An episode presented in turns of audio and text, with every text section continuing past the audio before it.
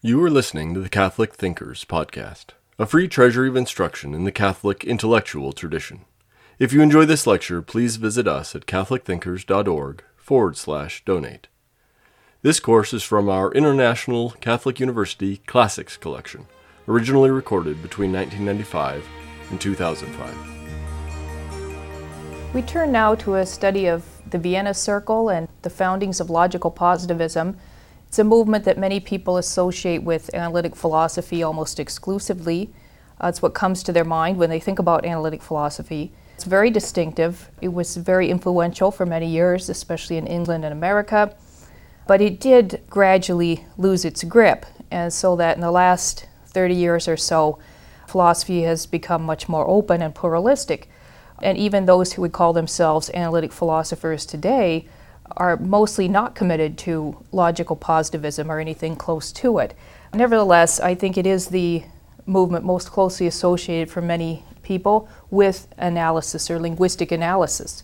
There was at the time of uh, in between the wars, shortly after World War I, as I mentioned before, there was a time of anti nationalism, anti traditionalism that surfaced in many areas of our culture, not just in the intellectual world, in art, in music, in architecture, and so forth, out of reaction to the nationalist themes that many thought were part of the cause for the Great War. And some decided that there was really a need now for a purely rational foundation for human life, for human communities, and so forth. And architecture especially reflects this, I think. There was a kind of preference for clear, simple lines, geometrical shapes. And there, I think the Eiffel Tower was especially taken to be a paradigm of this type of architecture. The Eiffel Tower was built to commemorate the French Revolution uh, in the late 1880s, and it was purposely, I think, deliberately intended to be a kind of Tower of Babel. I mean, to show what human ingenuity, human technology, what science can achieve. And you can see if you look closely at it, how much it's based on geometry and on clear, smooth, clean lines and so forth. It could be, in a sense, even though it's located in France, you might say it could have been located anywhere. There's nothing about it that is, in a sense, particularly French. It's supposed to be a kind of paradigm, you might say, of some of the themes of the revolution equality and uh, liberty, rationality, reason as the kind of overall overriding theme. So, architecture, uh, some architects anyway, decided that buildings should be free of, mostly free of decorative flourishes, of ornamentation, of anything that would be specific to a particular time or place or people, something that, that had a kind of universal universality to it. And furthermore, something that would be along the same lines. There was a desire to go back to something that would be inexpensive, that would be available to the masses, uh, there was a huge influx of people into the cities, a huge urbanization of the population, and uh, people needed housing and so forth. So there was a sense of creating something that would be would accommodate many people, that would be universally recognizable and so forth. And simplicity is very cost effective in architecture. Louis Henry Sullivan, who was born in the 1850s, died in 1924, was one of the architects that helped to create the new Chicago skyline after the Great Fire of 1871. And he said it could only befit us if for a time we were to abandon ornament and concentrate entirely on the erection of buildings that were finely shaped and charming in their sobriety. And if you look at many of the buildings of this era, they are in fact very straightforward. They're um, geometrically shaped, often in kind of rectangular lines and so forth, and they're free of ornamentation. There was a young Czech architect who was working for a time in uh, Sullivan's office, and uh, he just promoted this new vision of things with a, a vengeance, a kind of a messianic zeal. His name is Adolf Loos, and he later made his home in Vienna. But Loos viewed decoration in architecture as a form of obscenity. He says, I have made the following discovery, and I pass it along to the world. The evolution of culture is synonymous with the removal of ornament from utilitarian objects. So the machine is going to be the new metaphor now. We're not going to have decorative, fancy things that serve no purpose. And a machine, you don't have any extra parts. If you do, they're likely to interfere with the efficiency of the machine. Everything contributes to a purpose. If it doesn't have a purpose, it's not there, and so forth. So this is going to replace earlier, you know, focus on identities of various kinds. There were two architects who wrote a book in 1914 called The Futurist Manifesto of Architecture Antonio Sant'Elia and Mario Chiattone. And they say, We are no longer the men of the cathedrals, the palaces, the assembly halls, but of big hotels, railway stations, immense roads, colossal ports, covered markets, brilliantly lit galleries, freeways, demolition and rebuilding schemes. We must invent and build the futurist city, dynamic in all its parts, and the futurist house must be like an enormous machine. So, this is the vision that was shared by many people at the time and that did, in fact, express itself in architecture and in art and in many other realms of culture. The idea here is that we're going to make science and technology, especially, the universal and rational basis for human life. And the key to scientific success is going to be to focus on, for philosophers anyway, to focus on the language of science. So, A.J. Ayer became very influential as one of the students of the positivist movement. He wrote uh, in 1959, going back to this time, we cannot by philosophical analysis decide whether anything is real, but only what it means to say that it is real. And whether this is then the case or not could be decided only by the usual methods of daily life and of science, that is, through experience. So Ayer says philosophers should limit themselves to the question of what is the meaning of various claims and whether they're true or false has to be handed over to the scientists. They have the, the empirical methodology that will enable them to make actual progress and to build up our knowledge. After all, even though, in spite of the wars, of course, uh, technology has been going forward. Medicine has made advances. Many people see it as uh, prolonging our life, as making a better life possible, as you know, forms of transportation that didn't exist are, are becoming more and more common just improving our life in every way. And science obviously cumulative in a way that philosophy seems not to be.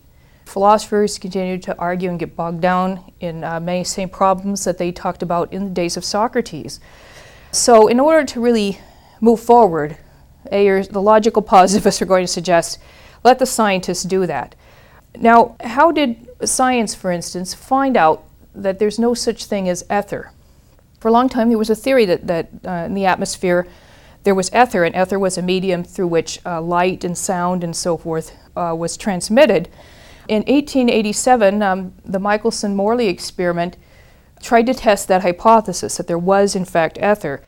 And they transmitted a beam of light that was supposed to go across the flow of ether, the way ether was supposedly flowing. And they sent the beam of light one way and measured how long it took to get from A to B. Then they sent it in a direction that was supposed to go with the flow of ether and measured it. And it turned out there was no difference. For the same amount of distance, the light take exactly the same amount of time, no matter which direction you send it through. And therefore, they decided there was no evidence that there was such a thing as ether. It made no empirical difference, and therefore we could just dispense with it. It should be eliminated from the language of science as a meaningless term. So the idea is that just as in the case of ether, right, observations, experiments could settle questions about what there is and what there isn't. And philosophy can only analyze the language in which those claims are expressed.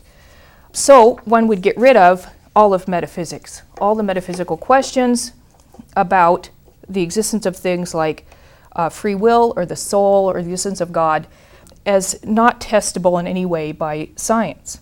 Now, more importantly, I think, for these thinkers, one also gets rid of references to things like the spirit of the folk, or manifest destiny, or racial purity, and, and so forth. I mean, things that could be used as a justification for empire building or for colonization of other peoples and so forth. In his memoirs, in fact, Bertrand Russell tells of a friendship he had for a time with the, uh, the writer D.H. Lawrence. Their relationship, he says, turned sour after about a year or so. In Russell's words, he says Lawrence had a mystical philosophy of blood, which I disliked. There is, he said, another seat of consciousness which exists in us independently of the ordinary mental consciousness. One lives, knows, and has one's being in the book without any reference to nerves and brain. This is one half of life belonging to the darkness, When I take a woman, then the blood percept is supreme. My blood knowing is overwhelming. We should realize that we have a blood being, a blood consciousness, a blood soul, complete and apart from a mental and nerve consciousness. This seemed to me frankly rubbish, Russell says, and I rejected it vehemently, though I did not know at that time that it led straight to Auschwitz. So it's thought not just that, that these kinds of conceptions were trivial or worthless or a distraction, unhelpful, but they were positively dangerous. Russell was famous for writing one of his more popular books is called Why I Am Not a Christian. And it comes through pretty clearly in that book that Russell thinks Christianity isn't just mistaken, it's positively has a vicious and pernicious effect on human life and culture. He felt kind of passionately about these kinds of things. He saw himself, in other words, as clearing the ground, right? Getting rid of superstition, getting rid of irrational things and so forth in order to clear the way for a more sensible, more rational way of living. So we turn now to the Vienna Circle, as they called themselves, a group of intellectuals in the 1920s that began to meet every week under the direction of a newly appointed philosopher of science at the University of Vienna named Moritz Schlick. Schlick was the only philosopher at first in this circle. The rest were mathematicians and physicists economists, and so forth. But their goal was to show that the claims of the sciences, and only those claims, are fully warranted, fully rational. That was the goal. And the method of the sciences, which is controlled observation, was the only way to publicly verify claims about the world. So, in this respect, the Vienna Circle followed closely, I think, the uh, program of David Hume, early uh, modern British philosopher, um, Hume had said, had made the claim that every statement is either an analytic statement expressing a relation of ideas, true in virtue of just of the meaning of its terms and so forth, and hence it could be known a priori or independently of experience because you could understand it just by understanding what the terms mean. It doesn't say anything about the way the world is. 2 plus 2 is 4 is an analytic statement. Once we understand what 2 means and plus and so forth and equals, then we see very clearly that 2 plus 2 has to be 4, but it doesn't tell us anything about how many things there are in the room. Or if it's not an analytic statement, says Hume, it's got to be a synthetic statement which expresses something that is, goes beyond a mere relation of ideas. It can only be known a posteriori or through sense experience. Somehow going to be based, for Hume anyway, on sense impressions then, because they are the only objects of our immediate awareness.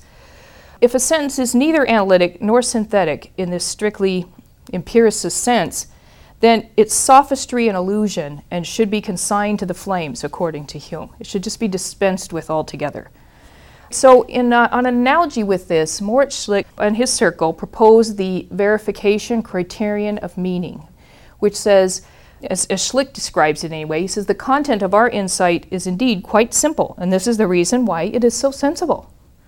It says a synthetic proposition has stable meaning only if it makes a verifiable difference whether it is true or false. A proposition which is such that the world remains the same, whether it be true or false, simply says nothing about the world. It is empty and communicates nothing. I can give it no meaning. And that's it. So there are the two possibilities. If a sentence is meaningful, then you have to be able to verify it empirically, uh, show whether it's true or false. If you can't empirically verify it, it's not really, contrary to appearances maybe, it's not making any statement at all. It makes no sense whatsoever. It has no meaning. Now, what sort of statements then are going to be ruled out by this verification criterion? Well, of course, statements about the ether go down the tubes. Statements about occult forces of various kinds that you might find in your daily horoscope, the influence of the stars, and like those go.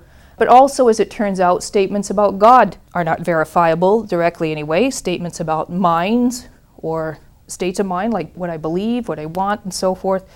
Any claim about heaven or hell, right and wrong, good or bad, all of these, since they're not empirically verifiable, are going to turn out to be not false, but just plain meaningless. They don't make a claim of any kind, one way or another.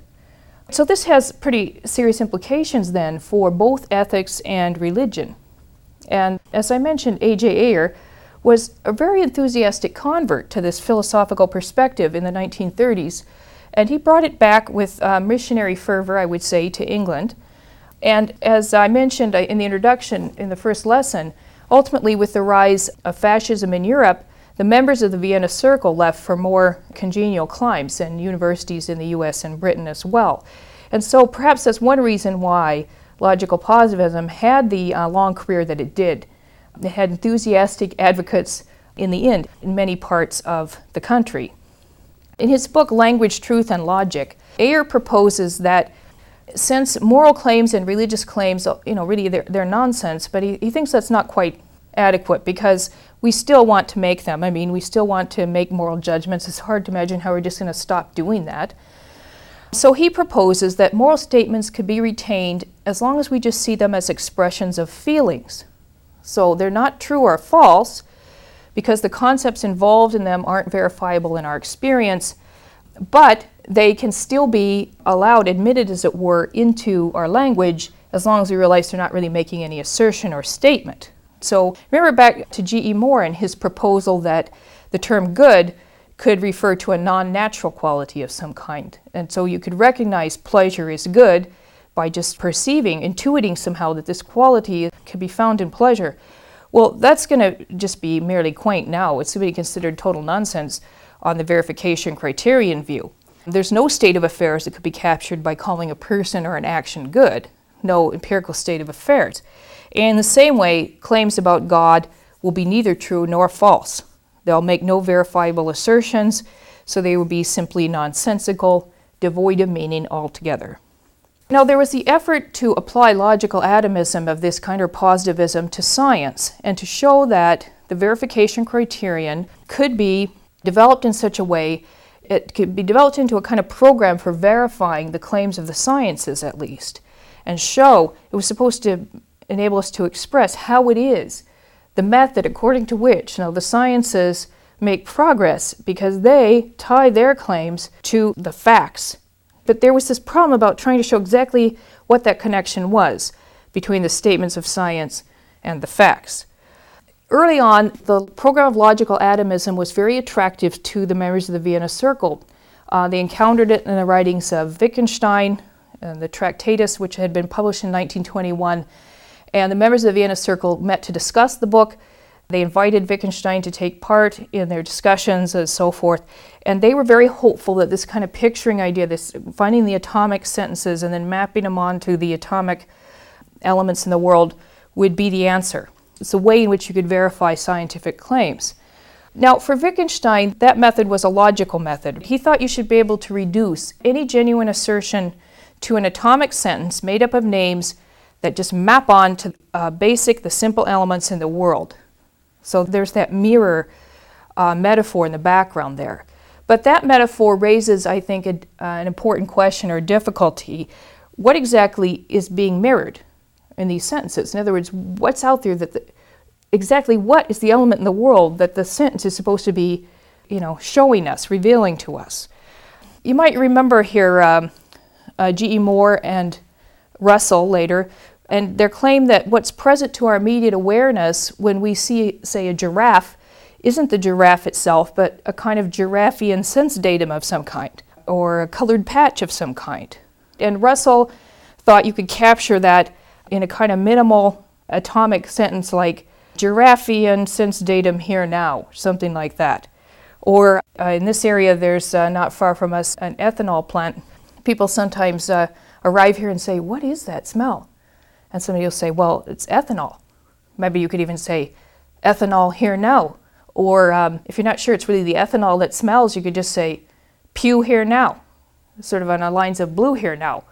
But the sciences, of course, don't talk about sense data.